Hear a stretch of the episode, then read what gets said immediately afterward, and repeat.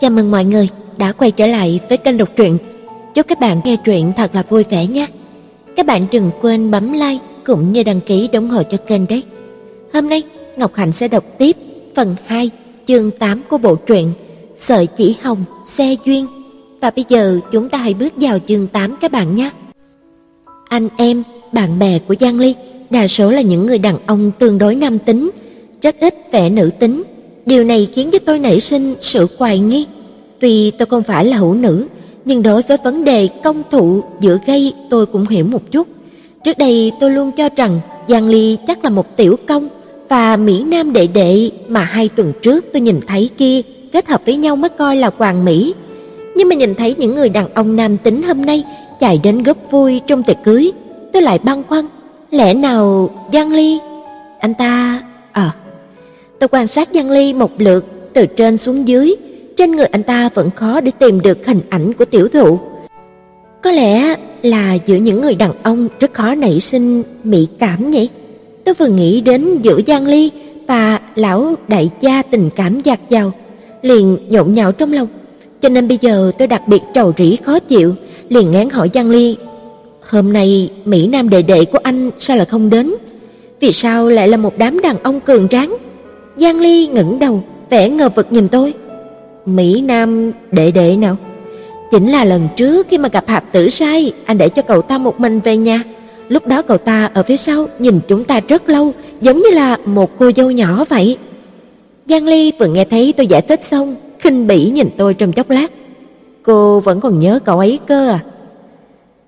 Không phải, tôi tôi cũng không biết giải thích như thế nào, tóm lại không thể nói thẳng với anh ta, tôi cảm thấy anh ta và những người ở đây không có phân rõ công thụ, cần một số người đến cân bằng lại lực lượng tiểu thụ chứ.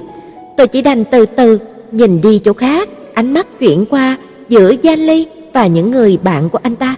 Như thế này đủ rõ ràng rồi chứ. Giang Ly không ngốc, nhanh chóng hiểu ra ý của tôi, thế là mặt của anh ta không chút biểu cảm, trả lời: "Bọn họ không hề biết chuyện của tôi." "Hiểu rõ rồi, vẫn chưa lộ diện, vậy tiểu mỹ nam kia là người tình bí mật, không thể đến chúng công khai như thế này, sao tôi lại quên sự việc như thế này nhỉ? Xem ra hôm nay thật sự là mệt mỏi quá rồi." Cũng khó trách Giang Ly đã chọn nhóm người như thế này làm bạn, anh ta để cho một tiểu mỹ nam duyên dáng ở bên cạnh, nếu như một ngày nào đó không nhịn được, thủ tính đại phát, vậy chẳng phải là lộ nguyên hình sao? Nghĩ đến đây, tôi đã xác định chắc chắn Giang Ly là một tiểu công rồi, thế là vui vui, mừng mừng, tôi liền lùi lại một bên, mặc cho anh ta và bạn bè, anh em của mình có thể thoải mái. Trong tình huống bình thường, khi tôi bị trêu đùa, Giang Ly luôn luôn chọn một tư thế vô cùng thoải mái, khoanh tay bàn quan, trên đầu viết mấy chữ rất là rõ ràng, cười trên sự đau khổ của người khác.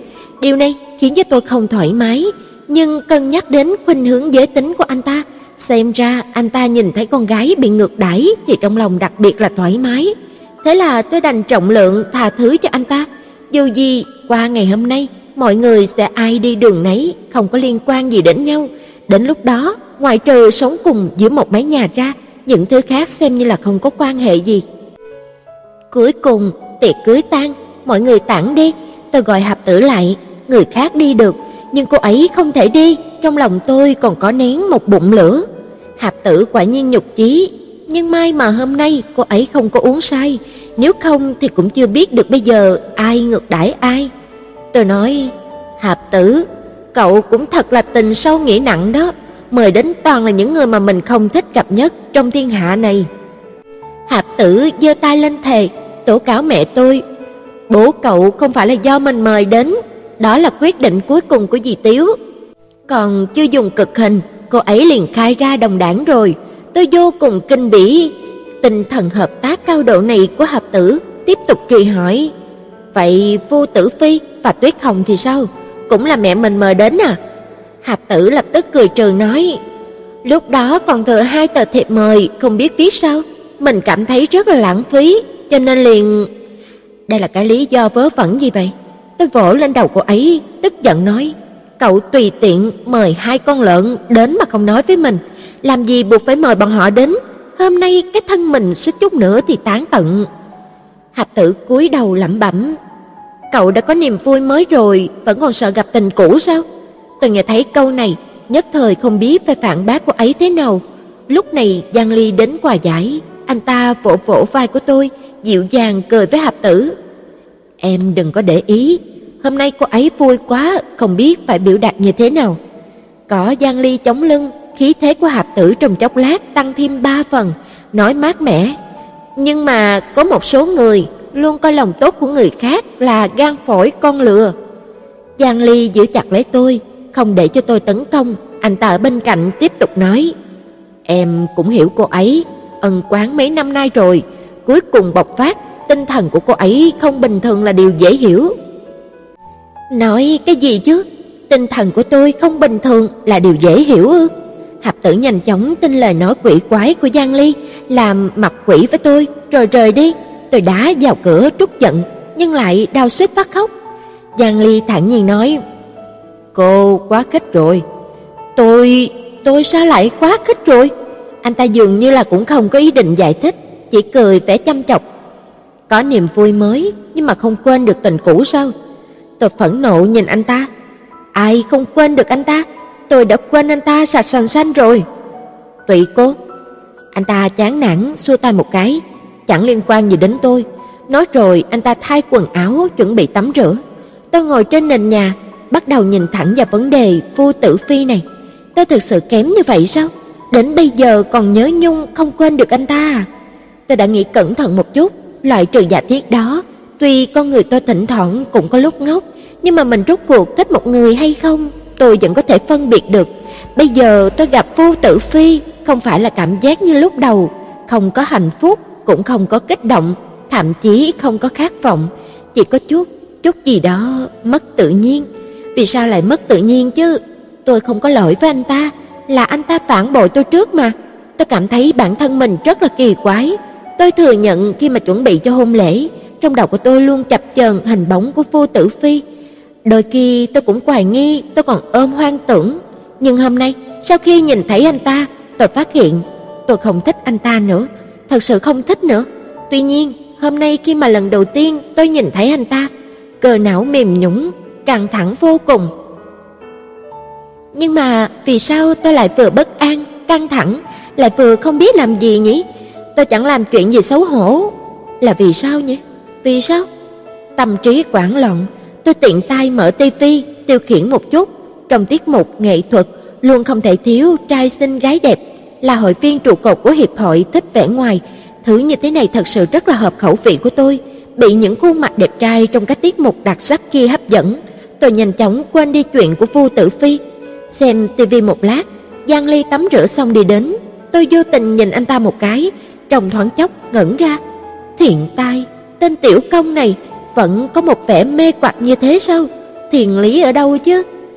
Giang Ly đã thay quần áo rồi, khắp người toát ra khí chất lười nhác mà thông thả, tóc của anh ta vẫn còn ướt, dính trên trán, ngũ quan vốn dĩ đã hoàn mỹ, lúc này vì vẻ mệt mỏi mà dịu dàng hơn rất nhiều. Quần áo anh ta mặc là loại không có quy, chỉ có một dải đai thắt ở eo, chiếc cổ dài của anh ta, xương đòn gợi cảm và vòm ngực săn chắc. Cứ như vậy diễu võ dương oai trước mặt tôi, áo ngủ của anh ta rất là mỏng. Toàn bộ cơ thể thoát ẩn thất hiện giữa lớp áo ngủ mỏng manh, làm càng làm nổi rõ chiếc eo nhỏ và cặp chân dài vô cùng trắng chắc và mạnh mẽ. Thân hình này, tỷ lệ này, hờ, tuyệt đối không phải là hàng thường. Một câu nói của Giang Ly cắt ngang tinh thần phiêu du của tôi. Anh ta nói, muốn xem à? Tôi lấy lại tinh thần, phát hiện ra anh ta đang cười hiếp mắt mà nhìn mình, hai tay đặt lên chiếc đai chỗ thắt lưng, dường như là lập tức muốn cởi ra vậy. Sau đó anh ta lặp lại một câu, muốn xem mà Mặt của tôi đỏ rực, quay đầu tiếp tục xem tivi. Thiện tai, biểu hiện của tôi có háo sắc như vậy không? Xem tivi, phải xem tivi Tôi đây tư tưởng rất là thuần khiết, nhưng mà nhưng mà nhưng mà tôi thật sự rất là muốn á. So sánh những minh tinh nam trong tivi kia với Giang Ly, tôi chỉ thấy quá kém, hơn nữa lại không có mặc quần áo ngủ. Tôi không có bản lĩnh nuốt nước bọt, nhìn lên tivi, tiếp tục để tâm hồn lang thang. Tôi đang nhìn tivi không chớp mắt, Giang Ly đột nhiên ngồi xuống sofa nói: muốn xem cũng không cho xem. Khốn nạn, ức hiếp người quá đáng. Tôi nỗ lực thể hiện vẻ khinh thường trên mặt, nhìn anh ta một cái, mờ ám nói: "Anh cho rằng ai muốn xem? Háo sắc gì chứ?" Giang Ly không vội vàng nói, lau sạch nước miếng trên miệng của cô đi, rồi hãy nói những lời này, hiệu quả sẽ tốt hơn một chút đấy. Tôi vội vàng đưa tay lau miệng, làm gì có nước miếng. Bên cạnh truyền đến tiếng cười nhỏ của Giang Ly, vì đắc ý mà càng thêm kinh bỉ tôi. Tôi vứt điều khiển từ xa trên sofa, tẩy trang, tắm rửa rồi đi ngủ. Tôi chẳng có sức để mà nói chuyện cùng đồ cặn bã. Quan trọng đây không phải là nói chuyện mà là đang ngược đãi và bị ngược đãi tinh thần. Tôi và Giang Ly sớm đã quyết định xong việc chia phòng ngủ, vợ chồng từ đêm động phòng qua chốt đã bắt đầu chia chỗ ở, như chúng tôi thật sự là hiếm gặp. Quan trọng là chúng tôi rất bình tĩnh, rất vui vẻ chia chỗ ở, thật là điều đáng vui mừng. Thực ra, băn khoăn liên quan đến chuyện chia chỗ ở chẳng liên quan gì đến Giang Ly, chủ yếu vấn đề là ở tôi. Ở trên chẳng phải là tôi đã nói rồi sao? Tôi không dám ngủ một mình. Thói quen xấu này bắt đầu từ 4 năm trước, khi mà tôi không cẩn thận thất tình mà ra. Lúc đó lại kết hôn bị Phu Tử Phi bỏ bơm. Kết quả sau này, một thời gian rất dài, tôi gần như là ngày ngày nằm mơ thấy đủ loại ác mộng. Đa số là mơ thấy mình ở quan đảo, hoặc là trong chiến loạn, hoặc là trong thiên tai hoạn nạn. Khi mà mọi người chạy loạn thì không cẩn thận bỏ rơi tôi. Dù gì thì trong mơ, cuối cùng đều là tôi một mình lưu lại trong một chỗ tối đen, hoặc là nơi lửa lớn đầy trời, hoàn cảnh xung quanh hung ác vô cùng, tôi chỉ có thể co rúm lại ở đó mà run rẩy. Sau này, việc tôi nửa đêm tỉnh giấc sau cơn ác mộng đã được nuôi dưỡng thành thói quen. Sau khi tỉnh lại, không thể nào ngủ tiếp được nữa, tôi liền xem phim kinh dị. Con người của tôi đặc biệt là sợ phim ma, nhưng tôi cũng không biết vì sao, khi đó đầu óc của mình bị ngấm thứ gì, đột nhiên thích một mình nửa đêm xem phim ma. Có lẽ là vì cái gì đến cực điểm của nó thì sẽ thay đổi chăng? Sau khi xem xong phim ma, thường tôi sẽ càng run rẩy dữ dội hơn, trái tim như có thể nhảy ra khỏi lồng ngực bất cứ lúc nào. Khi đó tôi luôn cảm thấy trong phòng của mình có đầy các loại ma quỷ, trong chăn có, gầm giường có, trên gối cũng có, thật là kinh dị. Sau này tôi xem xong phim ma, liền bò sang giường của mẹ tôi ngủ, bất ngờ là tôi có thể ngủ rất ngon. Sau này, mỗi tối tôi đều đến quấy nhiễu mẹ tôi, kết quả giống như là kỳ tích, tôi trị khỏi chứng ác mộng và tinh thần sợ ma. Chỉ có điều sau này chỉ cần tôi ngủ một mình, tất cả cảm giác khủng bố kia sẽ quay lại tìm tôi. Chính vì vậy, bởi vì thất tình, tôi nuôi dưỡng sở thích xem phim ma và thói quen không dám ngủ một mình. Tôi đã 27 tuổi rồi, nói ra thì thật là mất mặt. Sinh nhật lần thứ 27 của tôi sắp đến rồi, tôi có một lý tưởng muốn thay đổi thành một quan tiểu yến hoàn toàn mới. Được rồi, bắt đầu từ việc ngủ một mình. Chương 9 Tôi bật tất cả đèn trong phòng ngủ, cuộn mình trong chăn, gắng sức tự nói với mình, không có, không có, tôi chẳng sợ cái gì cả, chẳng có cái gì. Tôi cảm thấy mình thật sự không có bản lĩnh, lớn như thế mà vẫn còn non nớt. Lúc này tuy tôi rất mệt nhưng vô cùng tỉnh táo, làm thế nào cũng không thể ngủ nổi, ngủ không nổi cũng tốt, đỡ phải mơ thấy ác mộng. Bỏ đi, hay là xem phim ma nhỉ? Tôi sợ ma, nhưng mà buổi tối khi mà không có việc gì tôi liền muốn xem phim ma. Cảm giác đó chính là sau khi biết chuyện đó mà không thể làm, nếu làm thì hậu quả rất là nghiêm trọng. Nhưng mà trong lòng ngứa ngáy không yên, cảm giác đó tôi không biết bạn đã trải qua chưa? Con người hạp tử, tuy có lúc làm chuyện xấu, nhưng mà phần lớn thời gian vẫn rất hợp với tâm lý của tôi. Vài ngày trước cô ấy tặng cho tôi mấy đĩa DVD phim kinh dị, lớn tiếng nói là để cho tôi giết thời gian hoặc là làm sôi động không khí. Tuy tôi cảm thấy dùng phim kinh dị để làm sôi động không khí thực sự là cách nghĩ của đầu óc có vấn đề, nhưng mà nguyên tắc không muốn kệ không muốn, tôi dứt khoát thu hết lại, không ngờ rằng nhanh như vậy đã có dịp dùng. Trang bị tốt nhất của xem phim kinh dị chính là căn phòng lớn, màn hình lớn, đêm khuya ở một mình, ngoài tivi ra, tất cả nguồn sáng khác đều tắt hết, sau đó cuộn mình trên sofa, vừa trung rẩy vừa xem. Như vậy mới kích thích. Nhà của Giang Ly Ồ không, bây giờ nên nói là nhà của chúng tôi. Phòng khách nhà chúng tôi rất lớn, hơn nữa chiếc tivi màn hình tinh thể lỏng 45 inch đặt ở trong phòng khách, trang bị phải nói là rất tốt. Thế là tôi cầm đĩa DVD, nhẹ chân, nhẹ tay chạy ra phòng khách. mở tivi, nhét đĩa vào, điều chỉnh xong âm lượng. Như thế này không đến mức làm cho Giang Ly tỉnh dậy. Sau khi tắt đèn, tôi cò rúm lên sofa chờ xem phim và chuẩn bị la hét. Mở đầu chỉ là một mỹ nữ lạnh băng, thần sắc kỳ quái, tôi nghĩ đây tám phần là ma nữ, nếu không cũng bị quỷ chiếm thân rồi. Thế là căng thẳng tinh thần, tiếp tục xem, nhưng càng xem càng bực mình. Bộ phim này không có phụ đề, xì thồ toàn những lời quỷ quái thực sự. Lời của quỷ ư? Như thế này bảo tôi làm sao mà xem? Hạp tử mua quà cho tôi chẳng có chọn lựa cẩn thận. Hơn nữa, hơn nữa bộ phim này dường như là rất kỳ cục, trong tiêu đề có mấy chữ Hán, tôi có thể nhận ra là những những từ bị nghiêm cấm. Trong lòng tôi càng lúc thì càng thấy kỳ quái, xem ra mỹ nữ này bị người ta hiếp rồi giết thật là đáng thương. Sau đó xuất hiện một người đàn ông tướng mạo còn phải gọi là điển hình của sự dung tục, chạy đến nói với mỹ nữ, xì xồ cũng chẳng biết là nói cái gì. Bối cảnh của bộ phim cũng bắt đầu thay đổi, sắc thái đó có một chút cảm giác đáng sợ kinh hãi đều không có, trái ngược lại khiến cho người ta cảm thấy có chút gì đó thật là. Sau đó nữa, hai người kia bắt đầu hôn hôn, sờ sờ. Buồn nôn quá đi, thị trường phim kinh dị bây giờ sao mà xa đỏ quá, lại thông qua việc diễn cảnh này để mà thu hút người xem. Tôi vô cùng căm phẫn, điều khiến cho tôi không có cách nào nhẫn nhịn được là bọn họ lại chọn một người đàn ông dung tục như thế này để mà diễn phim kinh dị. Đạo diễn gì vậy chứ? Anh ta chắc là anh ta không phải là đang quỷ quại bộ phim này chứ. Con người tôi có một đặc điểm, chưa đến quan hà thì lòng chưa chết. Cho nên khi mà hình ảnh cực đại kia trong tivi nhảy vào mắt tôi, tôi mới tỉnh ngộ hoàn toàn, nước mắt tràn trề.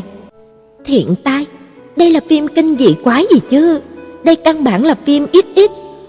Hà tử à, cậu giỏi lắm, ngày mai tôi muốn treo cậu lên, dùng trôi màu quất. Lúc này tôi đần ra nhìn màn hình, thần kinh toàn thân đều giống như là bị dòng điện kích trúng vậy, nhất thời không biết làm cái gì. Giang Ly lại đi ra đúng lúc này, anh ta lướt lên trên cạnh tôi như là quỷ vậy, u ám nói: "Cô đang xem gì vậy?" Tôi nhảy bật dậy khỏi sofa, đứng chắn trước màn hình tivi, muốn dùng thân thể mình che chắn hai thân thể đang cuốn chặt lấy nhau kia. Tiếc là vòng mông 87 của tôi thật sự không có cách nào che hết được chiếc màn hình tinh thể lỏng 45 inch. Tôi không phải là chưa từng xem qua phim A, chỉ là xem trước mặt một người đàn ông, tôi thật sự cảm thấy không thoải mái. Mặc dù người đàn ông này được xem là không có hứng thú gì đối với con gái, thế là tôi mặt dày nói: "Đang xem phim kinh dị." Tôi không nói sai, thứ này thực sự làm cho tôi kinh dị. Lần này, hình ảnh tuy tôi bị che chắn, nhưng mà tiếc là âm thanh kia tôi không thể nào chắn được. Trong tivi truyền đến tiếng ư ư của người con gái, nghe ra thì khiến cho lòng người ta run rẩy. Người đàn ông dung tục kia thì xì xồ nói mấy lời quái gì đó, đều là lời quỷ nói, tôi nghe không hiểu. Nhưng mà tôi nghe không hiểu, không có nghĩa là Giang Ly nghe không hiểu. Sau khi hai người chúng tôi im lặng một hồi, Giang Ly đột nhiên nói: "Lời thoại của phim kinh dị này cũng thật là có ý nghĩa. Cô có muốn tôi dịch cho cô không?" Tôi đứng không vững, suýt chút nữa thì ngã nhào xuống đất. Thế là trong cơn tức giận, tôi vô cùng nhanh nhạy tắt tivi đi. Tất cả yên tĩnh trở lại, căn phòng cũng rơi vào cảnh tối đen.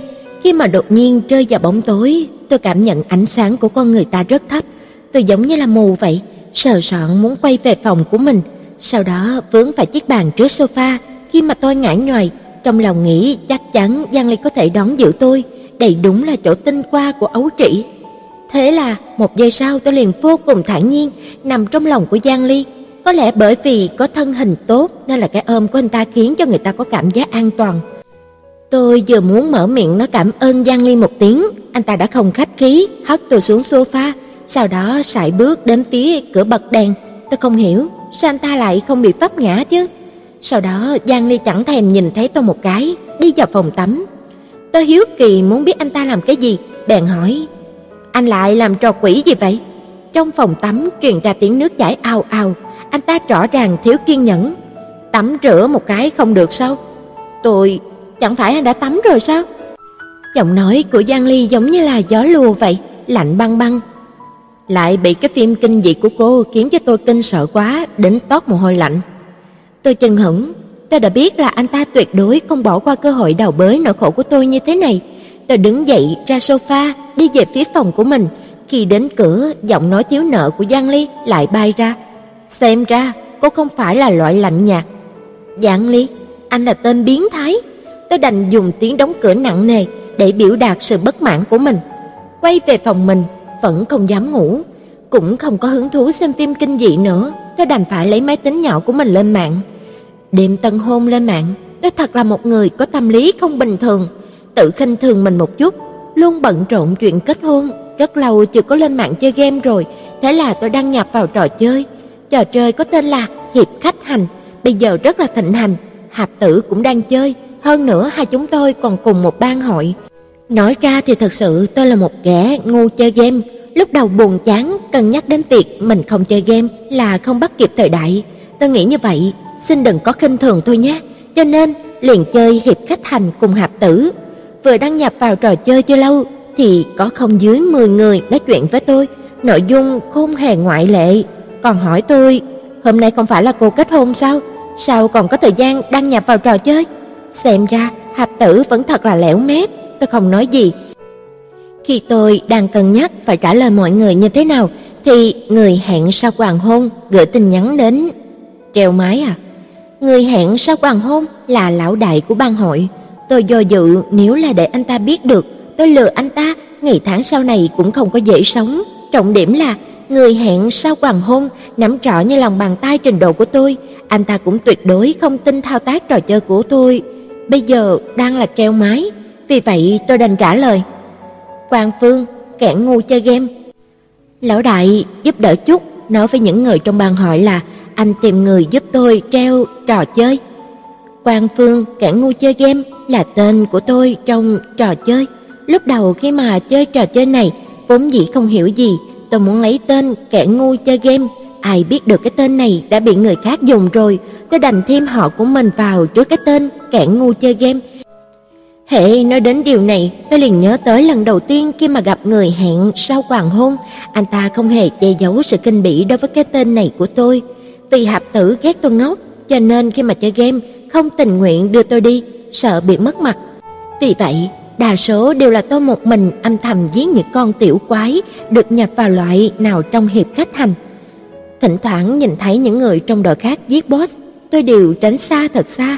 Có lẽ là ba tháng trước nhỉ, lúc đó tôi đang đánh lợn trừng tinh cùng một người cấp 30, thấy sắp bị thua trong lúc cấp bách, nhìn thấy bên cạnh có người đi qua, thế là tôi bắn tên hướng về phía người đó, nhanh như bài nói, "Hay, giúp đỡ chút." Người kia chính là người hẹn sau hoàng hôn, lúc đó tôi không biết anh ta lợi hại như thế nào, chỉ ôm một tia hy vọng tùy tiện tóm được một người qua đường nhờ cứu giúp. Người hẹn sau hoàng hôn rất là có lòng tốt, anh ta đột nhiên vung thanh đào lớn ở phía sau, chỉ nhìn thấy một tia sáng lướt qua, con lợn rừng tinh kia trong thoáng chốc biến thành một cái xác chết. Tôi vô cùng tôn thờ thanh đao kia của anh ta, đương nhiên sau này tôi mới biết, con lợn rừng tinh bị giết là yêu tinh cấp thấp nhất mà binh khí kia của anh ta đã từng tiếp xúc qua trong ghi chép. Người hẹn sau hoàng hôn, sau khi chém xong con lợn tinh kia, rồi nói, lần đầu tiên nhìn thấy có người mang cung tên để chiến đấu với một con lợn. Cô thật hợp với cái tên của mình. Quang Phương kẻ ngu chơi game nói, chê cười chê cười, đa tạ Hoàng Hôn quynh cho tài cứu giúp. Người hẹn sao Hoàng Hôn? Cô lại là kẻ ngu chơi game, sao còn chơi nữa? Một chút tự giác cũng không có. Người khác chơi, tôi không chơi sẽ bị lạc hậu, lạc hậu thì đáng đánh. Vậy tại sao cô không đi trộm rau? Thứ đó rất là đơn giản. Ấy thì ngu quá rồi. Là rất ngu, rất là ngu ngốc, nhưng mà tôi cảm thấy thứ này rất hợp với cô. Quang Phương kẻ ngu chơi game, chừng hững. Tôi mặt dày gửi yêu cầu mà anh ta vào danh sách bạn tốt, anh ta ở bên kia do dự một chút rồi đồng ý, đây chính là đặc điểm tự nhiên của một cao thủ, toát mồ hôi. Từ đó, người hẹn sau hoàng hôn trở thành cao thủ cấp bậc cao nhất trong danh sách bạn bè của tôi. Sau này nghe Hạp Tử nói, người hẹn sau hoàng hôn là cao thủ số 1 số 2 trong trò chơi này. Quan Tiểu Yến tôi đơn giản chính là mệnh phần chó mới có thể câu được anh ta. Thế là tôi rất nhanh, thường xuyên mặt dày chạy đi giết quái cùng người hẹn sau hoàng hôn. người hẹn sau hoàng hôn nhanh chóng cho tôi gia nhập vào bang phái của anh ta, đến hạp tử đi cùng cũng được gia nhập. Thế là tôi lại lần nữa viết nên lịch sử của người tiêu chuẩn thấp nhất được gia nhập bang phái này. Do có lão đại của bang phái chống lưng cho tôi, thêm vào đó bản chất là mặt dày, người trong bang cũng không có làm khó tôi. Tôi rất là nghi hoặc, một lần hỏi người hẹn sau hoàng hôn, vì sao lại che chở cho tôi như vậy? Anh ta đáp, thời buổi này, người ngốc như cô thật sự thấy không có nhiều lắm. Tôi cũng muốn có một chút cảm giác mới mẻ. Nước mắt tuôn trào, tôi có ngốc như vậy không? Nhưng mà nhìn trên khía cạnh anh ta là một cao thủ, tôi cũng không có so đo với anh ta. Dù gì, trên thế giới này, người kinh thường tôi thì đủ rồi, thêm anh ta nữa thì có sao chứ. Chương 10 Ký ức là một lần nữa nhường chỗ cho hiện tại. Lúc này, người hẹn sau hoàng hôn nói với tôi. Bọn họ đều nói, hôm nay cô động phòng. Động xong rồi. Nhanh như vậy sao? Xem ra cô lấy không đúng người rồi. Chỉ bằng dựa dẫm vào tôi nhỉ? Hôm nay mọi người đều mệt quá rồi mà. Mệt quá rồi thì có sức mà lên mạng ư? Toát mồ hôi, tôi không còn lời nào để nói, xem ra thì càng giải thích thì càng phiền phức, đành trả lời. Lão đại, anh nhất định phải giữ bí mật này cho tôi nhé, đặc biệt là không thể để cho sự việc này lọt vào tai của Hạp tử. Biết rồi, biết rồi, người cần mặt, cây cần vỏ, đạo lý này tôi hiểu. Xem ra anh ta có chút hiểu nhầm, nhưng mà tôi không muốn thảo luận sâu về vấn đề này với một người đàn ông, đành định bờ trả lời. Lão đại, anh đừng có nghĩ nhiều, hay là chúng ta đi đánh quái đi? Nói đi, cô thật sự không có ý định cân nhắc tôi à? Được chứ, cho anh một cơ hội, đêm nay cùng tôi. Người hẹn sau hoàng hôn lập tức gửi đến một biểu tượng chảy nước miếng. Đánh quái đi nè, đêm nay cùng tôi đi đánh quái. Người hẹn sau hoàng hôn chân hững. Trong ấn tượng của tôi, người hẹn sau hoàng hôn là một củ cà rốt đa tình. Tôi cảm thấy bề ngoài chắc chắn anh ta tương đối dung tục, bởi vì trong ký ức của tôi, ở với người đàn ông mức dung tục của tướng mạo và mức dung tục của thân thể tỷ lệ thuận với nhau. Không phải tôi lấy tướng mạo để chọn người. Bạn nghĩ xem, đẹp trai giống như Giang Ly kia, nếu như khuynh hướng giới tính của anh ta bình thường, phụ nữ muốn theo đuổi chẳng kịp nữa, nào có cơ hội cho anh ta lưu lại sự dung tục. Mà tôi nói, người hẹn sau hoàng hôn dung tục cũng là có chứng cớ. Tôi vào lóc của anh ta xem qua, những bức ảnh trong đó đều là mỹ nữ trong sáng, cơ thể bốc lửa, trang phục gợi cảm mê người. Có lần tôi không kìm được hỏi anh ta, ảnh những người đẹp này lấy từ đâu ra vậy? Toàn là minh tinh nước ngoài nhỉ? Tôi chưa bao giờ... Bạn đoán xem anh ta trả lời như thế nào? Anh ta mặt dày, vô sĩ trả lời. Đều là bạn gái tôi, không cùng thời kỳ. Thiện tai, cuối cùng tìm được người mặt dày hơn cả tôi nữa. Nhưng mà cũng phải nói lại, người hẹn sau hoàng hôn này vẫn luôn khách sáo với tôi, thỉnh thoảng đùa một chút vẫn khiến cho tôi chấp nhận được. Lần quá đáng nhất là tôi cũng quên mất là anh ta nói gì rồi. Dù gì cũng là công khai trêu đùa tôi, lúc đó tôi không xấu hổ mà tức giận, xóa anh ta khỏi danh sách bạn thân. Trong quy quy cũng cho vào danh sách đen. Kết quả ngày thứ hai, tôi đang vật lộn đánh không xong với một con quái thú, khi mà nhìn thấy sắp thua rồi, anh ta đột nhiên từ trên trời rơi xuống, giết con quái thú kia. Khi đó, cơn tức giận của tôi cũng tiêu tan hơn nữa. Thế là hai người lại đối xử với nhau như cũ. Tóm lại, tôi và anh ta đua đua cợt cợt như thế này, ở cùng nhau vẫn coi là hòa hợp. Người hẹn sau hoàng hôn từng nhiều lần muốn trao đổi ảnh với tôi, tôi đương nhiên không đồng ý. Mạng dù gì cũng là hư ảo, hãy để cho nó cứ hư ảo đi. Khi tôi và người hẹn sau hoàng hôn cùng lúc xuất hiện trong đội thì luôn khiến cho những thành viên khác chẳng biết thế nào, vừa vui vừa tức, một mặt là có một cao thủ như là người hẹn sau hoàng hôn, quá trình chiến đấu sẽ nhẹ nhàng, nhàn hạ hơn rất nhiều. Một mặt khác là có một kẻ ngu chơi game như tôi lại làm vướng chân bọn họ, sẽ khiến cho bọn họ tức đến mức nghiến răng ken két. Bởi vì sợ tôi bị boss giết, cho nên là người hẹn sau hoàng hôn bảo tôi đứng im một bên. Thực ra tôi cho rằng đây là anh ta kinh miệt tôi, nhưng người khác không cho rằng như vậy. Đối với hành vi không làm mà vẫn hưởng lợi của tôi, bọn họ vẫn luôn cảm thấy bất mãn và phẫn nộ. Có một số người thực sự không thể nhìn tiếp được nữa, liền án trách mà đi. Lúc như thế, người hẹn sau hoàng hôn thường nói, không chơi thì rút, chẳng ai ngăn cản. Thực ra kết quả là, đương nhiên không có ai muốn rút lui khỏi đội, bởi vì mặc dù có một kẻ phiền toái như tôi đây, nhưng bọn họ và loại siêu cao thủ hạng nhất như là người hẹn sau hoàng hôn này cùng đánh boss dễ dàng hơn rất nhiều so với những đội khác. Tôi cảm thấy người hẹn sau hoàng hôn kiêu khủng khiếp, nhưng cũng chẳng có cách nào khác, người ta có bản lĩnh, người ta cao phách tướng như thế, mặc dù bạn nhìn không quen cũng không thể không vui vẻ mà cảm phục. Trở lại với hiện tại, tôi và người hẹn sau hoàng hôn đánh bót mấy giờ liền, thì dừng lại nói dăm ba câu. Tôi với anh ta thật ra chẳng có tiếng nói chung gì, nhưng người hẹn sau hoàng hôn này thật sự rất giỏi nói chuyện. Hai người nói đông, nói tây, thời gian trôi qua cũng rất nhanh, chẳng mấy chốc trời đã sáng. Hoàng Phương kẻ ngu chơi game. Trời sáng rồi, anh đi ngủ đi, hôm nay cảm ơn anh. Người hẹn sau hoàng hôn. Được rồi, được rồi, không hỏi nữa. Nhưng mà ca ca hôm nay phải bỏ cả một đại mỹ nữ trên giường, không dòm ngó đến để mà gõ bàn phím với cô cả đêm. Phải bao đáp cho tôi như thế nào chứ? Tôi cảm thấy anh ta rõ ràng đang xảo trá, nên là không kiên nhẫn mà trả lời.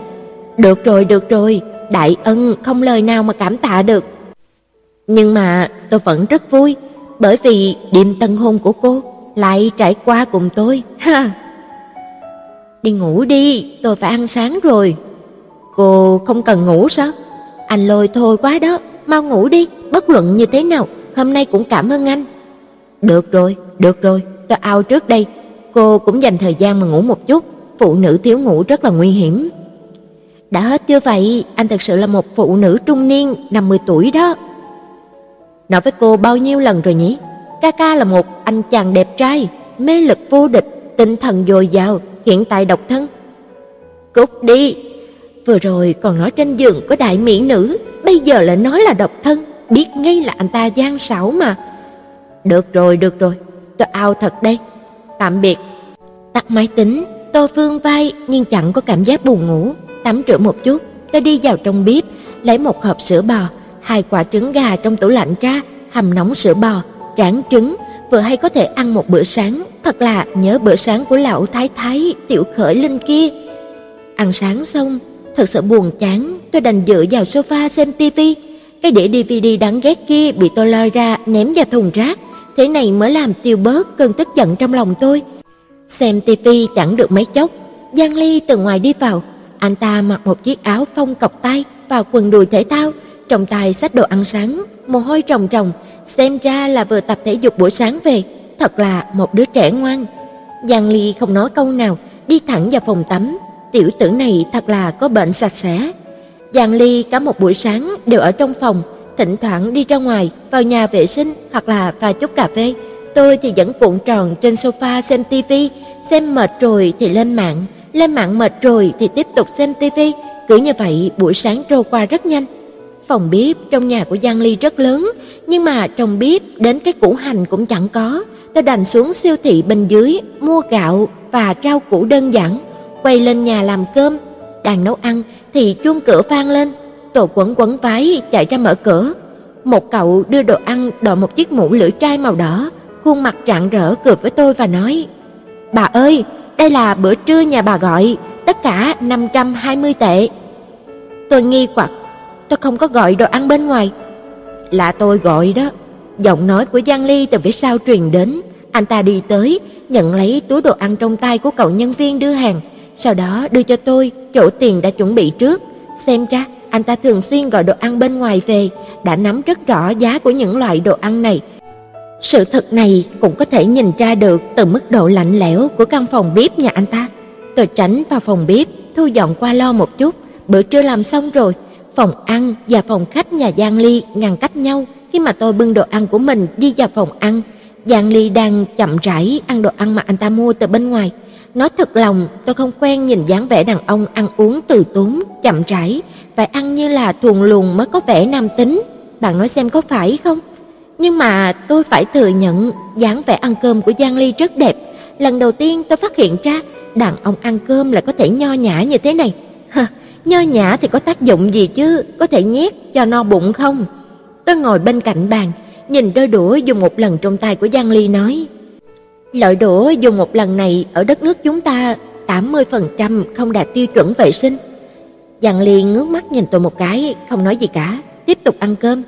Tôi nhìn hộp cơm của anh ta, cố gắng hết sức trưng ra một nụ cười kinh bỉ nói: "Chỗ rau này rửa chưa sạch nhỉ, có khi nào có cả một con sâu không?"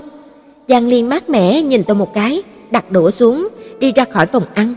Tôi vì báo được mối thù tối hôm qua của mình mà tâm trạng rất tốt, cầm đũa lên, vui vẻ ăn cơm. Tôi luôn cảm thấy đồ ăn mình làm thực sự không có khó ăn, chỉ kém đồ ăn của mẹ tôi làm. Tôi cho rằng Giang Ly đã rời đi thì anh ta lại quay lại phòng ăn, hơn nữa trong tay còn thừa ra một đôi đũa gỗ mung. Tôi muốn trêu anh ta thêm một chút, nhưng mà không ngờ anh ta lại cầm đôi đũa hướng về dĩa của tôi. Tôi như là chú chim nhỏ, giữ đồ ăn bằng hai tay, bảo vệ cho thức ăn mình vất vả xào nấu, tức giận nói: "Anh làm cái gì vậy?" Giang Ly mặt trơ nói: "Dù gì cô cũng chẳng ăn được hết." Tôi chẳng thèm che giấu sự đắc ý trên mặt mình, cười nói: "Ăn không hết tôi có thể vứt vào thùng rác, không phiền anh phải bận tâm." Giang Ly nhướng mày nói: "Đĩa là của tôi, bát là của tôi, đũa cũng là của tôi, cả điện và ga cô nấu cơm cũng là của tôi, cho nên chỗ đồ ăn này cũng có phần của tôi." Tôi nghiêng đầu biện minh, vợ chồng sau khi kết hôn, tài sản thuộc sở hữu chung của anh chính là của tôi. Giang Ly nói tiếp, đúng rồi, của cô chính là của tôi, cho nên đồ ăn của cô làm cũng có một nửa là của tôi. Tôi chưng hững, Giang Ly không đợi tôi nói, gỡ bàn tay của tôi ra như là gỡ một chiếc tất thối, dành chánh ngôn thuận hưởng thụ thành quả lao động của tôi. Tôi thật ngốc, sao lại bị anh ta dắt mũi chứ? Chương 11 Buổi chiều trôi qua rất là vô vị. Buổi tối Giang Ly lại tiếp tục mặc dày ăn đồ ăn tôi làm. Tôi khoan dung chẳng nói gì cả. Đến đêm, tôi vẫn nếm thử cảm giác ngủ một mình, nhưng mà bất luận thế nào vẫn không ngủ nổi. Hơn nữa thì càng muốn ngủ, đầu óc lại càng tỉnh táo. Tôi nằm trên giường, lần đầu tiên trong đời cảm thấy làm người thật sự là khổ. Chỉ vì cấu tạo của đại não không giống như là những động vật khác mới phải chịu đựng những dày dò như thế này. Tôi bò dậy khỏi giường, lấy máy tính, vẫn là đánh quái thôi. Tối hôm nay, người hẹn sau hoàng hôn vẫn online, tôi vừa lên mạng, anh ta liền gửi tin nhắn. Kẻ ngu, sao muộn như thế này cô mới lên? Kẻ ngu là cách mà anh ta gọi tôi, tôi cãi chính mấy lần nhưng mà vô hiệu, nên kệ cho anh ta gọi. Anh làm sao biết được tối nay tôi sẽ lên? Con gái đổ vỡ tình cảm đều như vậy, sai xưa vào mạng. Ai nói tôi đổ vỡ tình cảm? Như vậy là cô căn bản không có tình cảm sao? Bị anh ta đoán trúng rồi, tôi đành chuyển chủ đề. Còn anh vì sao lúc nào cũng ở trên mạng giết thời gian vậy? Tôi chẳng phải là vì đợi cô sao? Người đàn ông trên mạng đa số đều diễn miệng như thế này, tôi cũng chẳng để ý, chỉ là thuận nước đẩy thuyền nói. Vừa hay, hôm nay tiếp tục cùng tôi đánh quái đi. Cô điên rồi. Kỳ quái, anh cũng không cần đi làm sao? Vì cô, tôi có thể không đi làm. Lại thế rồi, đối với những lời nói này của anh ta, tôi từ trước đến nay coi như là không nghe thấy. Hôm nay là ngày kết hôn thứ ba của tôi và Giang Ly, cũng là ngày vô cùng quan trọng về nhà vợ. Bây giờ tôi chỉ hận là không thể ngồi tên lửa để mà quay về chỗ của mẹ tôi, sau đó không trở lại đây nữa. Mẹ à, con nhớ mẹ, nhớ đến buồn ngủ luôn. Sau khi mà tôi đi qua đi lại trong phòng khách 36 phòng, cuối cùng Giang Ly cũng đi tập thể dục buổi sáng về. Tôi bưng bữa sáng đã chuẩn bị xong cho anh ta ra, cười hì hì nói: "Ăn mau đi, ăn xong chúng ta đi nhanh." Giang Ly lười nhác nhận lấy bữa sáng, bắt đầu phô trương với tôi. "Cô muốn về nhà như thế này sao?" Thừa lời, lời này đương nhiên tôi chỉ dám nói trong lòng. Trong lòng tôi, Giang Ly tuyệt đối không phải là loại tốt đẹp gì, anh ta lấy công báo thù riêng, cố tình lề mề, vậy tôi chẳng phải là được nhỏ mà mất lớn sao? May mà Giang Ly vẫn có chút lương tâm, không lề mề chậm chạp, sau khi thu dọn xong, cùng tôi đi ra ngoài, chúng tôi ở trên tầng 3, không cần đi thang máy, tôi đi phía trước Giang Ly, ngẩng đầu sải bước đi xuống lầu. Có lẽ bởi vì muốn về nhà mà vui mừng quá mức rồi, tôi cảm thấy qua mắt chóng mặt, hai chân mềm nhũn, sau đó không cẩn thận bị vấp, cả người đổ nhào về phía trước. Trong tình huống phim kịch tính, bên dưới chắc sẽ có một anh chàng đẹp trai đỡ tôi. Tốt nhất là hai người là một lần nữa không cẩn thận liền hôn nhau gì đó. Khi tôi rơi xuống đất là chẳng có cảm giác đau. Nguyên nhân không phải là vì có một anh chàng đẹp trai đón giữ tôi, mà là thần trí của tôi sớm đã không tỉnh rồi. Khi tôi tỉnh lại, nghe thấy bên cạnh có tiếng nói, thế là tôi không vội mở mắt ra, giọng nói của một lão thái thái. "Con của tôi ơi, sao lại ra nông nổi này chứ, còn đến đi cũng không vững sao?" Vừa nghe tiếng khóc rối bời của người kia, tôi liền biết là bà chính là mẹ tôi. Lúc này, Giang Ly kéo tay tôi, ở bên cạnh giải thích. Bác sĩ nói cô ấy bị lao lực, ngủ không đủ giấc. Cái cái gì? Mẹ tôi dừng khóc, tiếp sau đó giọng nói của bà thậm chí bao hàm sự sung sướng, vui mừng. Giang Ly à, con cũng phải để cho Tiểu Yến nghỉ ngơi một chút chứ. Lúc này chỉ nghe thấy Giang Ly nói, "Xin lỗi mẹ, con không chăm sóc tốt cho Tiểu Yến." Mẹ tôi đột nhiên cười hì hì, tôi nhắm mắt cũng có thể nghe thấy điệu cười dung tục này của bà. Thế là bà không ngại chỗ đông người, dung tục nói: "Đừng có khiêm tốn, con đã chăm sóc nó rất tốt, rất tốt rồi." Sao tôi lại có một người mẹ như thế này chứ? Hai người nói chuyện một lát thì mẹ tôi đi về, lúc mà sắp đi còn không quên dặn dò Giang Ly, bảo tôi không cần về nhà mẹ đẻ nữa. Tôi lại bắt đầu hoài nghi, rốt cuộc tôi có phải là con gái ruột của bà không? Sau khi mà mẹ tôi đi, tôi nằm ở trên giường, nhắm chặt mắt, xác nhận một sự thật khiến cho tôi muốn cười trên sự đau khổ của người khác. Giang Ly có phải là bị mẹ tôi trêu ghẹo rồi không? Đầu óc mơ hồ của tôi đột nhiên vô cùng tỉnh táo, trong đầu hiện ra câu nói này: anh hùng không hỏi đường ra, lưu manh không hỏi tuổi tác. Đúng lúc mà tôi đang suy nghĩ lung tung thì giọng nói mát mẻ của Giang Ly đột nhiên vang lên. "Cô muốn giả vờ ngủ đến khi nào?" Tôi mở mắt, "Làm sao anh biết được là tôi ngủ giả hả?" Giang Ly trả lời, "Tai của tôi sắp bị cô làm đứt rồi." Tôi hất tay của anh ta ra, tranh luận, "Ai bảo anh tóm tay tôi chứ?" Tôi chỉ tóm tay còn một chút, sau đó thì bị cô tóm lấy không buông. Tôi không phục, lườm anh ta một cái chế nhạo. Một người đàn ông sao tay lại không có săn chắc như vậy chứ? Giang Ly không chịu yếu thế, nhìn không ra một cô gái quá lao lực lại có thể có sức lực lớn như thế này. Cô thật là kinh công chuyện thế, chẳng trách là không có ai lấy cô. Tôi được thôi, tôi thừa nhận đấu khẩu không phải là điểm mạnh của tôi. Lúc này Giang Ly lại nhắc đến một nghi vấn khác của anh ta.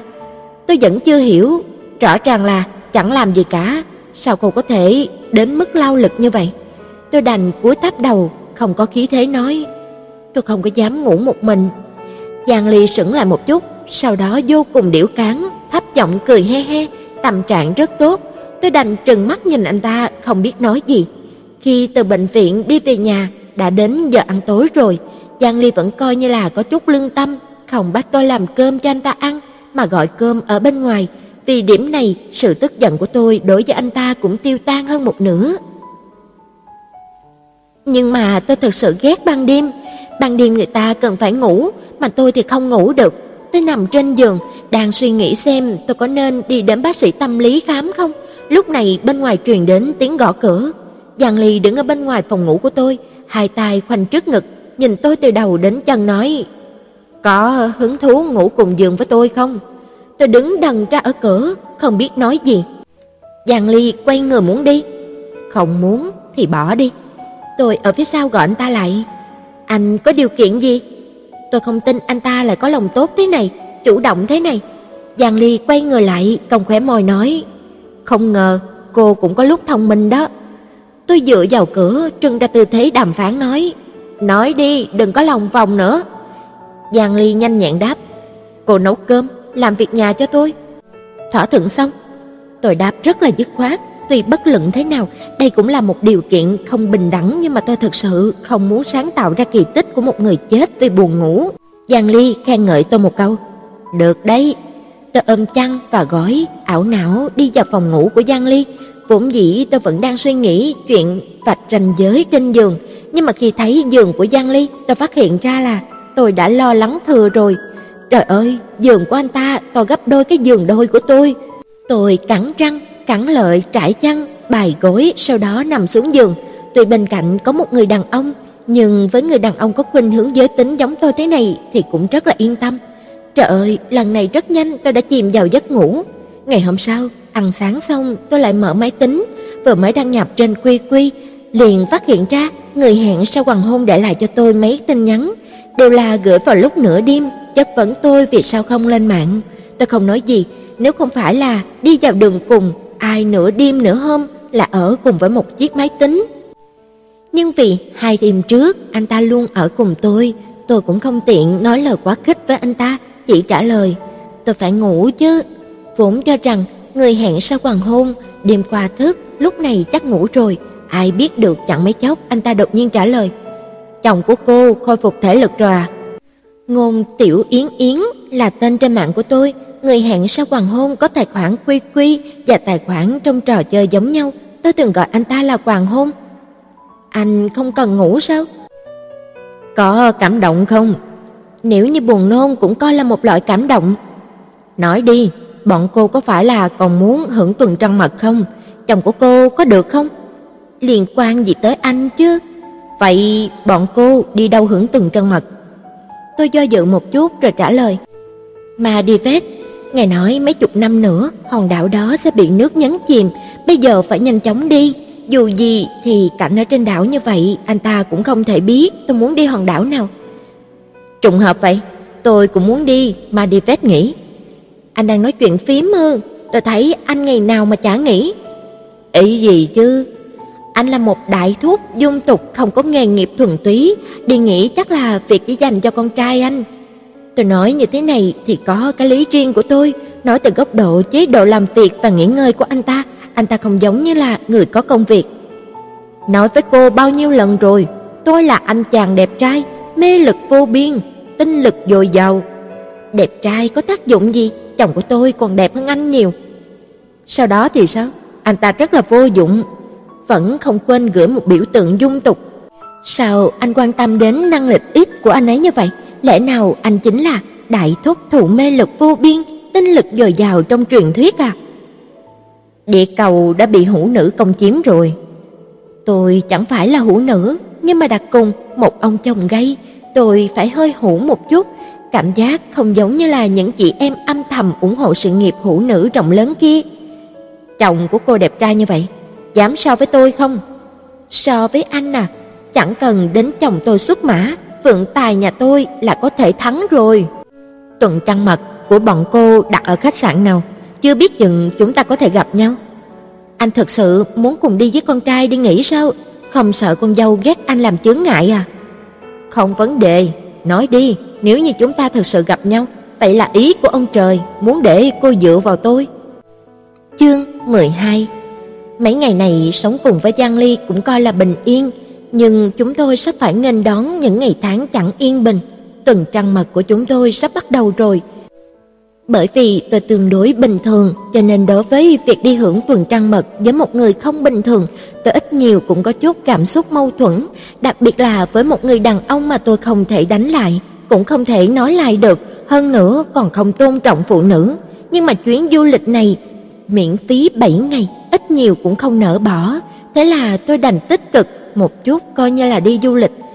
Tôi chưa từng tới Maldives, chỉ nghe nói ở đó rất đẹp, trời rất xanh, nước rất trong, trên bãi cá khắp nơi đều là trai xinh gái đẹp. Khi 20 tuổi, tôi từng hy vọng có thể ở trên một hòn đảo nào đó của Maldives bán chuối tiêu, cũng coi như là đã ở đó rồi. Đương nhiên giấc mộng này tan biến rất là nhanh chóng. Sau này tôi có rất nhiều ước mơ, đương nhiên không có cái nào là có thể duy trì được hơn 3 tháng. Tục ngữ nói, người có chí lập được chí bền, người không có chí thường xuyên lập chí. Nửa câu sau chính là nói tôi, nhưng mà tôi vẫn cảm thấy người không có lý tưởng, không có hoài bão lớn đau, sống sẽ tương đối thoải mái và vui vẻ. Hơn nữa, trên thế giới có mấy tỷ người, nếu như người người đều thành thủ tướng, tổng thống, chủ tịch nước, vậy chẳng phải là sẽ loạn hay sao? Cho nên, những người vĩ đại kia, nếu như không có những cành củi thừa nhỏ bé như chúng tôi đây, âm thầm bổ sung vào, tôi xem anh có vĩ đại nổi không? Ngại quá, ngại quá, không chú ý một chút là rời xa chủ đề rồi. Bây giờ chúng ta quay lại vấn đề tuần trăng mật. Tuy tôi chỉ coi tuần trăng mật này như là một đợt du lịch 7 ngày không cần trả tiền, nhưng Giang Ly rõ ràng không nghĩ như vậy. Anh ta đến du lịch cũng không định đi, chỉ được vé máy bay cho tôi, bảo tôi đi một mình là được rồi.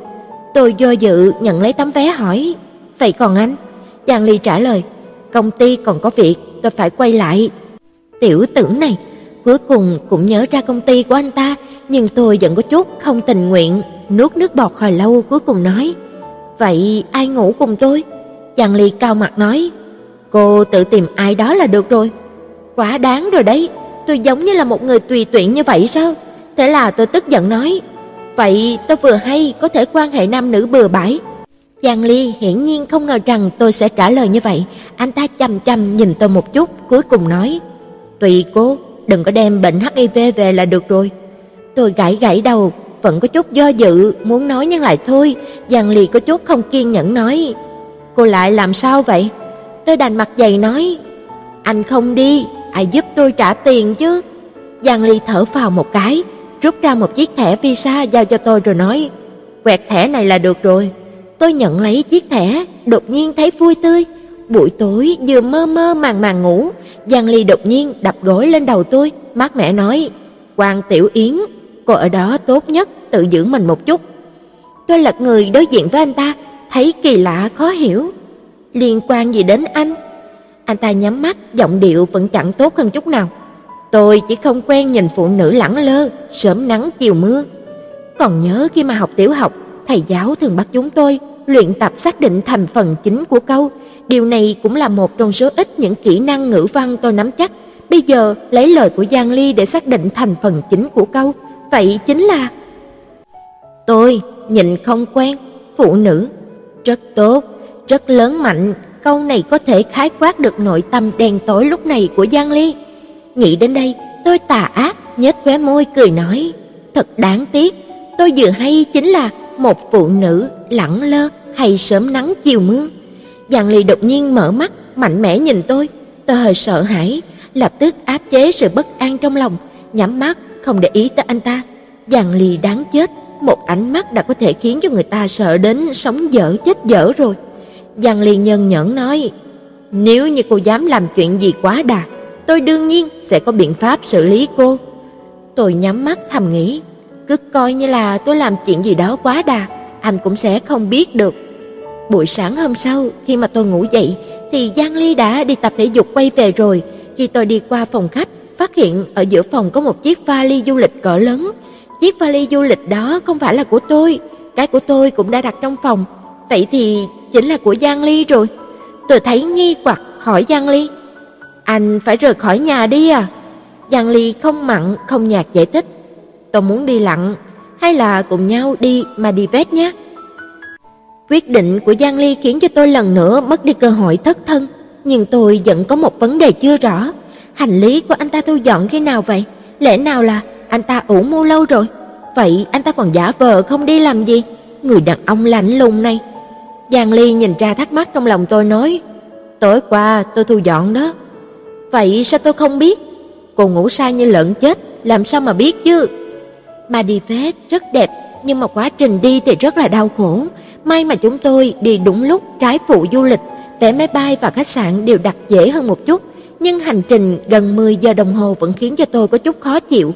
Huống hồ giữa đường là phải chuyển máy bay, cả đoạn đường tôi cơ bản vừa nghe nhạc vừa ngủ, ngủ đến mức mà hỗn loạn tối tăm mù mịt. Dùng lời của Giang Ly để nói thì chính là tôi không phải heo đúng là đáng tiếc. Buổi tối khi đến sân bay đã hơn 10 giờ tối, còn phải kiểm tra an ninh, chúng tôi đặt khách sạn trên một hòn đảo khác, may mà cách meo không xa. Sau khi mà thông quan, ngồi thuyền nhanh một lát là có thể đến. Bận rộn một lúc, đến khi mà chúng tôi tới được khách sạn cũng đã gần 12 giờ. Hai người thu dọn qua lo một chút rồi tắm rửa đi ngủ. Giang Ly trước khi ngủ còn không quên bới vào chỗ khổ của tôi. Cô đã ngủ cả một ngày rồi, sao vẫn có thể ngủ nữa? Tôi chẳng thèm để ý đến chuyện này, thầm nghĩ anh ta đang đố kỵ, đố kỵ tôi ăn được, ngủ được còn vui vẻ hơn cả heo. Tôi cảm thấy Giang Ly thật sự điên rồi, đi du lịch vẫn không quên tập thể dục buổi sáng. Sáng sớm anh ta đã chạy quanh hòn đảo cả vòng rồi mới quay về ăn sáng. Điều này càng làm tăng thêm sự khinh bỉ của tôi đối với anh ta. Bữa sáng của khách sạn là đồ tự chọn, rất phong phú, nhưng hầu hết là đồ ăn Tây, không có thứ gì hợp khẩu vị của tôi. Nhưng qua quả ở đây thì không tồi, tôi chỉ ăn một chút qua quả và bánh ngọt, uống chút đồ uống linh tinh, giải quyết xong bữa sáng. Sau bữa sáng, chúng tôi đến cảng biển, cùng mấy người khác đi tham quan quần đảo rồi đến mấy đảo nhỏ của thổ dân lân cận, tìm hiểu phong tục tập quán địa phương. Biển của Maldives thật sự rất đẹp, bờ biển rất bình yên, hướng mắt nhìn xa xa khiến cho lòng người rộng mở, thảm thực vật, bờ biển, biệt thự và các căn nhà gỗ được xây dựng trên mặt nước với hợm giới mặt nước biển trong xanh lấp lánh, trông giống như là một bức tranh vậy, tĩnh lặng mà mỹ lệ. Tôi giờ máy ảnh lên, cố sức chụp tách tách, cảnh đẹp như thế này không thể bỏ lỡ. Hôm nay mới biết, hóa ra là cư dân gốc của Maldives cũng rất là biết làm ăn. Ở đây có nhiều cửa tiệm nhỏ bán đồ lưu niệm của những người dân địa phương với rất nhiều đồ thú vị. Ví dụ như là hộp gỗ sơn, móc đeo làm từ trăng cá và vỏ sò. Chủ tiệm rất là nhiệt tình, tôi ngại không thể từ chối nên là chọn mấy cái, dù gì cũng có người trả tiền mà. Đi dạo cả buổi sáng ở các hòn đảo, tôi cũng hơi mệt, nhưng tiết mục sau bữa ăn trưa lại khiến cho người ta khá động lòng, đó chính là đi lặn. Trong chiếc vali hành lý cỡ lớn kia của Giang Ly có đặt một bộ thiết bị lặn sâu, phải gọi là quàng mỹ, còn có cái máy chụp ảnh dưới nước, nhìn vô cùng chuyên nghiệp. Sau khi chuẩn bị xong, anh ta cầm máy chụp ảnh lặn xuống dưới, mặc kệ sự sống chết của tôi. Bỗng dáng của Giang Ly mất hút rất nhanh vào trong làn nước.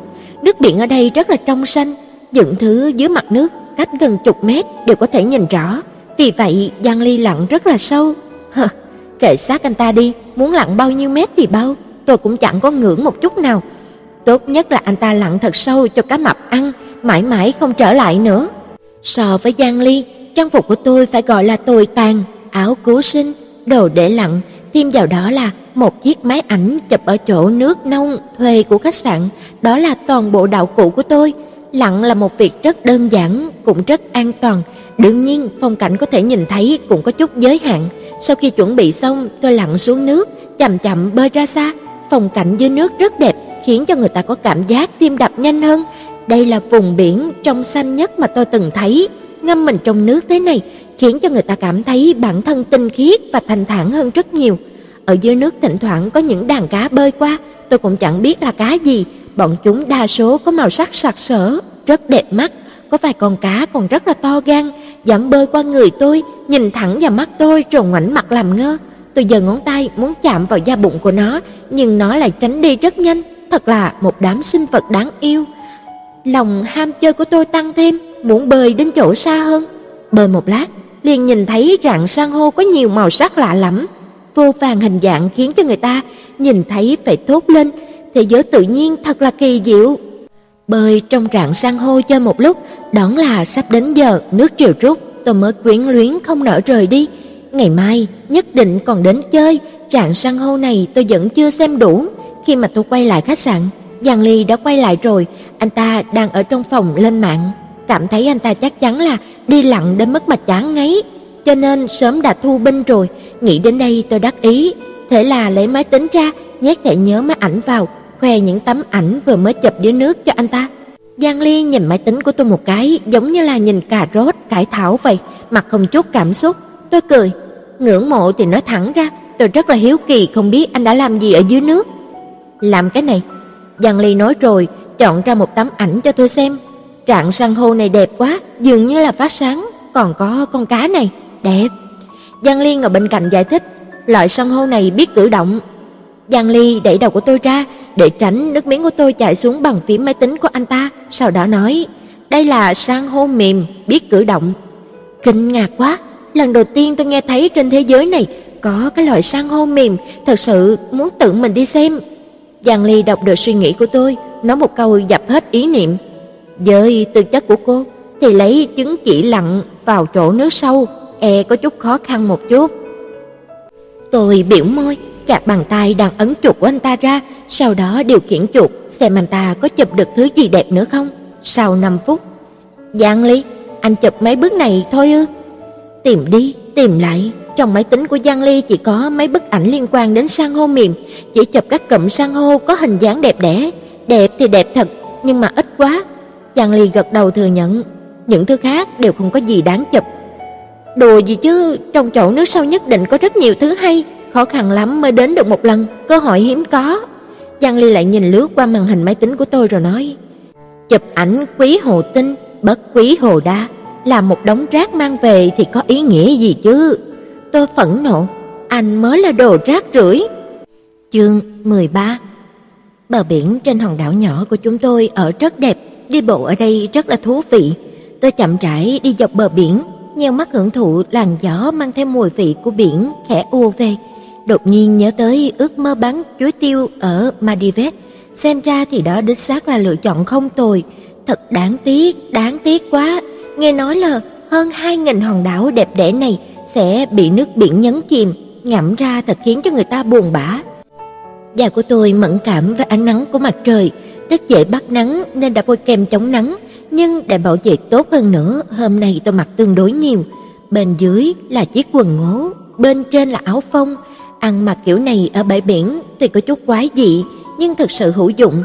Chiếc áo phông rộng kia là chiếc áo mà tôi thích nhất, bởi vì không phải nó đáng giá bao nhiêu tiền, mà chiếc áo phông kia là trong lần sinh nhật 25 tuổi của tôi, Hạp Tử tặng tôi. Cô ấy tự mình thiết kế sau đó tìm người đặt may. Mặt trước của chiếc áo là phù hiệu có chút kỳ quái, theo như Hạp Tử nói, đều là phù hiệu cổ xưa của nền văn minh lớn trên thế giới, có thể trừ tà. Mặt sau thì dùng bút lông viết bốn chữ lớn, ngôn tiếu yến yến, còn có mấy câu thơ, tuy không hiểu thư pháp, nhưng khi thấy mấy chữ viết bằng bút lông này, thấy rất là vừa mắt. Theo như Hạp Tử dặn dò, những chữ đó là cô ấy đặc biệt mời một nhà thư pháp nổi tiếng viết. Tôi không tin lời của Hạp Tử, nhưng điều này không làm ảnh hưởng tới niềm yêu thích cái áo này của tôi, đồng thời nó khiến cho tôi phải ngưỡng mộ thẩm mỹ của Hạp Tử. Ở chỗ khiến cho người ta vui vẻ thế này, ánh mặt trời cũng khiến cho người ta vui vẻ, mặc trang phục thoải mái thế này, không có gì là thích hợp hơn. Tôi đang thong thả đi bộ trên bãi cát, đột nhiên có người từ phía sau vỗ một cái vào vai tôi. Tôi cho rằng là Giang Ly, đang ngạc nhiên sao anh ta lại đột nhiên để ý đến tôi thế này, khi quay người lại phát hiện trước mặt là một người đàn ông xa lạ. Anh ta là người châu Á, tóc tương đối dài, có mấy lọn nhuộm vàng.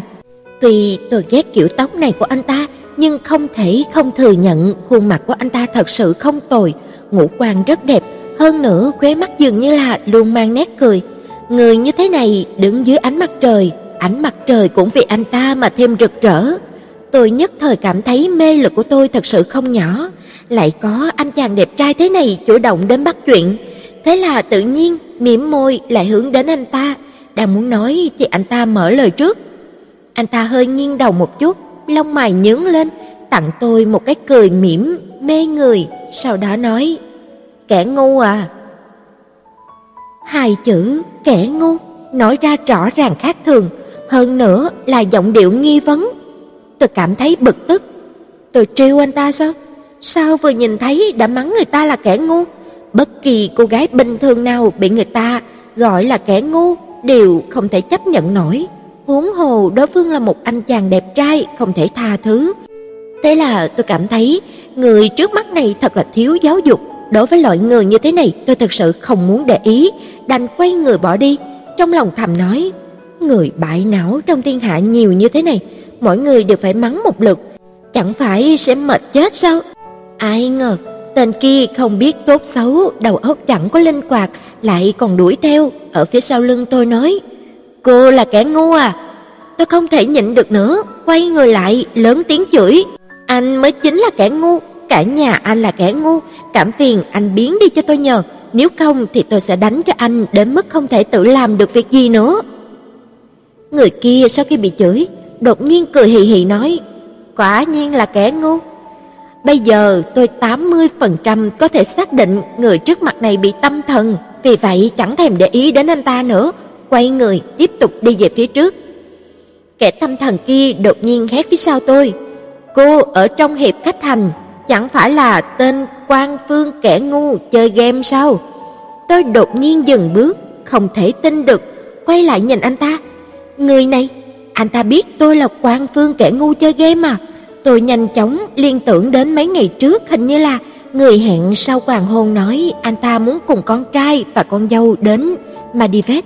Vậy người trước mặt chính là con trai của người hẹn sau hoàng hôn sao? Người hẹn sau hoàng hôn cũng thật là cái gì cũng nói với con trai anh ta là sao? Hại tôi bị mất giá trước mặt của anh chàng đẹp trai. Nhưng mà nhưng mà tất cả khéo quá nhỉ? Tùy khéo nhưng không phải là tôi không tin, Tôi suy trái, suy phải, nghĩ trước, nghĩ sau, cuối cùng đi đến trước mặt của anh chàng đẹp trai, nhìn kỹ anh ta một chút, lắc đầu thở dài nói: "Đại thúc dung tục, người hẹn sau hoàng hôn kia, sao lại sinh ra một đứa con đẹp như thế này? Thuyết di truyền thật là không đáng tin." Anh chàng đẹp trai trước mặt đột nhiên phát cuồng, kêu lên thảm thiết. Nói bao nhiêu lần tôi là anh chàng đẹp trai, tinh lực dồi dào, mê lực vô biên. Ây da, anh sao lại còn học bố mình nói những lời như thế này? Tôi cố làm ra điệu cười nhẹ nhàng, nhưng mà trong lòng thì thấp thoáng khó chịu. Lời của người này và gã đàn ông người hẹn sau hoàng hôn dung tục kia giống hệt nhau. Anh ta gãi gãi đầu nổi giận nói: "Tôi chính là người hẹn sau hoàng hôn, bây giờ tôi còn chưa có con, nhưng mà tôi cũng không để ý chuyện cô muốn giúp tôi sinh con đâu." Tôi dỗ dỗ đầu, sau đó lùi lại hai bước. Anh làm gì nó lớn tiếng như thế? Lẽ nào là chột dạ à? Người hẹn sau hoàng hôn nhìn tôi một cái rồi nói: "Cô bắt tôi phải đem hết những chuyện xấu cô làm trong ban hội nói ra cô mới tin sao?" Cái đó, cái đó thì không cần, tôi tin, tôi tin. Tôi xua tay, cuối cùng khuất phục dưới vẻ dâm uy của anh ta. Tâm trạng của người hẹn sau hoàng hôn tốt hơn một chút, trên mặt lại treo nụ cười nói: "Cô còn ngốc hơn một chút so với tưởng tượng của tôi."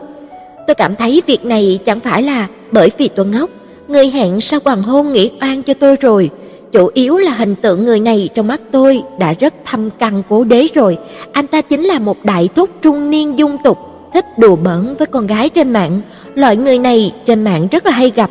Người hẹn sau hoàng hôn ở trước mặt này và người hẹn sau hoàng hôn trong tưởng tượng của tôi khác xa nhau, hình tượng đó hoàn toàn không phù hợp với tiêu chuẩn, tôi không tin tưởng là chuyện có thể hiểu được. Nghĩ đến đây, tôi thầm thà thứ cho chính mình. Người hẹn sau hoàng hôn nói một câu làm gián đoạn suy nghĩ của tôi. Ngày ra cái gì, vào quán ba ngồi một chút nhé. Tuy tôi và người hẹn sau hoàng hôn lần đầu tiên gặp mặt, nhưng tốt xấu gì cũng coi là đã từng quen biết, thế là tôi gật đầu đồng ý. Dù gì bây giờ tôi cũng rất là nhàn rỗi, Giang Ly lại không hạ mình đến chơi với tôi. Lúc này, người hẹn sau hoàng hôn gọi một người đẹp châu Á thân hình bốc lửa ở cách đó không xa đến, hôn cô ta một cái, sau đó nói: "Anh và một người bạn ôm lại chuyện xưa, em tự chơi trước đi." Mỹ nữ kia nhìn tôi một lượt từ đầu đến chân, có lẽ xác định tôi không thể tạo ra sự uy hiếp gì, thế là hồn đáp lại người hẹn sau hoàng hôn một cái, yên tâm rời đi. Trong lòng của tôi tự nhiên sinh ra một cảm giác thất bại. Người hẹn sau hoàng hôn nhìn bóng lưng của mỹ nữ kia nói: "Tôi vẫn tương đối thích người châu Á truyền thống." Tôi nhìn bộ bikini bốc lửa của mỹ nữ kia, thầm cảm thán, đây cũng là hơi truyền thống quá. Tôi gọi một ly cốc tay rồi ngồi xuống cùng người hẹn sau hoàng hôn. Tôi nói, anh làm sao lại nhận ra tôi? Người hẹn sau hoàng hôn cười đáp, nếu như tôi không nhận ra cô thì đã có lỗi với chiếc áo của cô mặc. Tôi đột nhiên nhớ ra tên trên mạng ở phía sau chiếc áo phông mà tôi mặc, bỗng tỉnh ngộ. Người hẹn sau hoàng hôn lúc đó cũng chỉ đoán thôi nhỉ. Nếu như tôi không thừa nhận chắc tốt hơn, nhưng mà tôi vẫn có chút quảng hốt giống như là nằm mơ, tất cả lại trùng hợp thế này, trùng hợp đến mức khiến cho người ta hoài nghi mình thực sự chỉ là đang mơ một giấc mơ không thể ngờ đến. Người hẹn sau hoàng hôn nhìn thấy tôi ngẩn ra, dùng khuỷu tay quất tôi một cái rồi nói: "Ê, nghĩ gì thế?"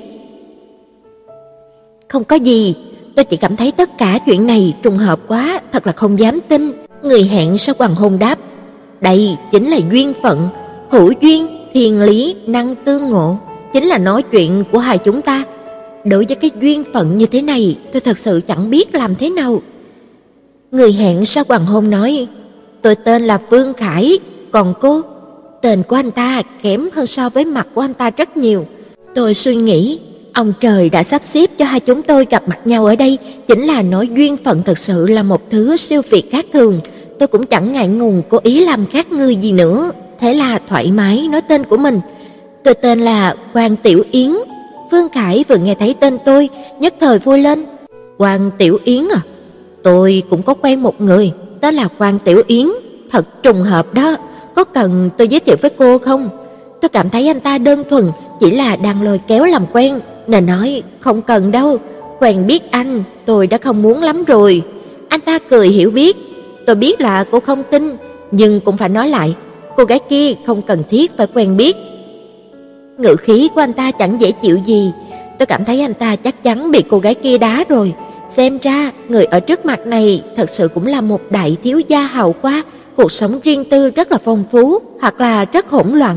Loại người này tuy không phải khẩu vị của tôi nhưng mà trong tình huống thông thường vẫn tương đối biết tiến lui, sẽ không đơn phương làm khó cô gái nào.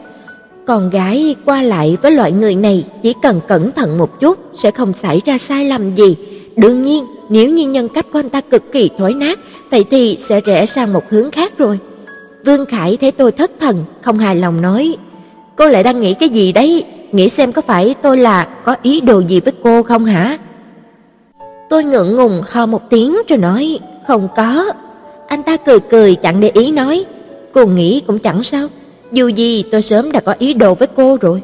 Đối với người mặt dày vô sĩ như thế này, tôi thật sự chẳng có cách nào đành nói. Tôi không thích đùa kiểu này, vậy chúng ta đổi chủ đề khác. Anh ta muốn nói nữa nhưng mà đột nhiên điện thoại đổ chuông, anh ta đành móc điện thoại từ trong túi ra. "Xin lỗi, tôi đi nhận điện thoại."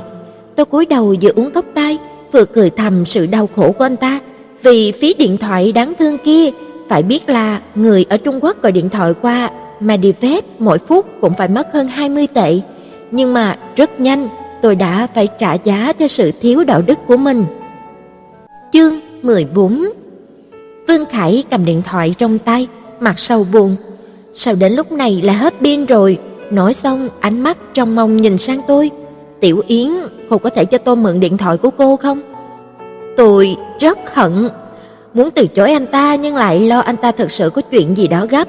Bỏ đi, bỏ đi kệ anh ta dùng, chỉ coi như là uống mấy chai nước lọc thôi. Nước lọc ở đây rẻ nhất là 3 đô la một chai đó. Nghĩ đến đây, tôi móc điện thoại từ trong túi ra, đưa cho anh ta. Vương Khải cười hiếp mắt, nhận lấy điện thoại của tôi, bấm một dãy số, sau đó đợi bên kia nghe máy. Lòng tôi đang trong quá trình chờ đợi, chậm chạp, nhỏ máu. Nhưng mà không ngờ, điện thoại của anh ta đột nhiên đổ chuông. Tôi ngay ra mấy giây, quảng hốt ngộ ra, đây chính là lừa đảo. Tôi thực sự là con heo ngu độn mới tin tưởng anh ta. Tôi tức giận cướp lại điện thoại, trừng mắt nhìn anh ta một cái không nói. Vương Khải còn không biết xấu hổ, cười nói: "Cô đừng có tức giận mà, dù gì lưu lại số, sau này có thể hỗ trợ cho nhau." Tôi hết kiên nhẫn nói: "Anh thật là lắm chuyện, thật ra lưu số điện thoại cũng chẳng có gì, người giống anh ta dù gì cũng không thiếu con gái, sẽ không thể suốt ngày làm phiền tôi." Nhưng mà tôi lại rất là không thích anh ta dùng kiểu này, đây coi như là gì chứ? Ép mua, ép bán sao? Vương Khải đáng thương nhìn tôi nói, tôi chỉ sợ cô không cho tôi số điện thoại, cô đừng có tức giận được không? Con người tôi đây thích mềm, không thích cứng, thấy bộ dáng này của anh ta cũng không tức giận nữa, đành mỉa mai nói, sau này đừng có dùng kiểu này nữa, tôi không có thích. Tuyệt đối không, Vương Khải gật đầu nói, nhưng mà phải nói thứ cô không thích nhiều ghê á. Con người tôi không thích chính bỏ làm mười, không thích là không thích. Vương Khải lại cười, đây là bản chất thực, tôi thích. Tôi lườm anh ta một cái, anh cái gì cũng thích. Vương Khải uống một ngụm rượu, tiếp đó chuyển đề tài. Nói xem, cô không phải là đến để hưởng tuần trăng mật chứ? Ông chồng không có năng lực ít kia của cô đâu. Không cho phép thăm dò sâu chuyện riêng tư của tôi. Vừa nói xong, tôi đột nhiên phát hiện ra, sau lưng của Vương Khải, không xa tầm nhìn của tôi, có một bóng hình rất quen thuộc. À, đó không phải là Giang Ly sao? Trời ơi, không phải Vương Khải có khả năng gọi hồn chứ, vừa nhắc đến Giang Ly, Giang Ly đã xuất hiện rồi. Lúc này Giang Ly cũng phát hiện ra tôi, hơn nữa còn phát hiện ra Vương Khải, anh ta đặt cốc rượu trong tay xuống, đi về phía của chúng tôi. Vương Khải không phát hiện ra tất cả sự khác thường này, anh ta nhận ra biểu hiện hơi khác của tôi, có lẽ cho rằng tôi không hài lòng chuyện anh ta nói xấu chồng mình, thế là nói rất nghiêm túc. Thực ra, Tiểu Yến à, cô không cảm thấy sinh hoạt ít là một phần của cuộc sống hôn nhân sao? Cô cứ coi như là gả cho một con lợn cũng còn tốt hơn là gả cho một người không có năng lực ít. Đương nhiên, thực ra lợn và không có năng lực ít đều không có thể làm cho cô hạnh phúc, cho nên chi bằng cô đến dựa dẫm vào tôi đi. Lúc này, Giang Ly đã đi đến phía sau của anh ta. Vương Khải thao thao bất tuyệt, xem ra mỗi từ phát ra đều bị Giang Ly nghe thấy hết rồi. Tôi nhìn thấy sắc mặt của Giang Ly tối sầm như là mây mưa tích tụ, trong lòng đột nhiên nảy ra một kế, vội vàng cắt ngang lời của Vương Khải. "Đúng vậy, đúng vậy, anh nói có đạo lý, tôi cảm thấy tối hôm nay có người muốn hồng hạnh vượt tường rồi. Vương Khải hai mắt sáng lên nhìn tôi, biểu cảm đó giống như là đang nói, "Ây da, cô cuối cùng cũng giác ngộ rồi." Tôi đắc ý cười cười với anh ta, "Anh nhìn thấy rồi chứ?" Tôi dùng khuỷu tay vết Vương Khải một cái nói, "Anh ở đâu?" Vương Khải cười mờ ám trả lời, "Đi ra quán rượu, rẽ phải, căn nhà trên nước đầu tiên chính là tôi ở." Tôi chớp chớp mắt cười nói, "Biết rồi, tối nay đừng có khóa cửa nhé." Vương Khải một hơi uống cạn cốc rượu, cười nói, "Tiểu Yến, cô thật sự càng lúc thì càng đáng yêu đó." Đúng lúc này, mây mưa tích tụ sau lưng của Vương Khải mở miệng rồi. Hiếm khi có người khen ngợi cô ấy như vậy. Nói xong, đi đến ngồi xuống bên cạnh tôi. Vương Khải nghi hoặc có vẻ bất an nhìn Giang Ly. "Anh là?" Giang Ly nhìn thẳng vào tôi, ánh mắt đó dường như là muốn bốc quả, sau đó đem thiêu tôi thành tro bụi. Anh ta nghiến răng nói, "Tôi là người chồng không có năng lực ít của cô ấy." Sau khi Vương Khải đi cho đến bữa tối, Giang Ly vẫn cứ mặt mày xám xịt, tôi chẳng dám nhìn anh ta một cái, nhưng mà nhưng mà tôi thật sự chẳng nói gì cả mà. Tôi lấy dũng khí rất lâu, cuối cùng nói với Giang Ly, "Không phải là tôi nói." Giang Ly cũng chẳng thèm nhìn tôi, lạnh lùng nói, "Là cô nói thì cũng chẳng sao, dù gì người đàn ông bình thường ở trước mặt cô cũng sẽ không có năng lực ít." Tôi tôi thầm cho rằng lấy Trư bắt Giới còn tốt hơn là lấy Giang Ly, lão nương lần này thật sự nhìn nhầm rồi. Buổi tối, Giang Ly ở trong phòng lên mạng, tôi tắm rửa xong, từ trong phòng tắm đi ra, phát hiện mặt của anh ta vẫn không dễ nhìn hơn chút nào. Tôi thầm rủa, người đàn ông này hơi có chút nhỏ mọn nhỉ?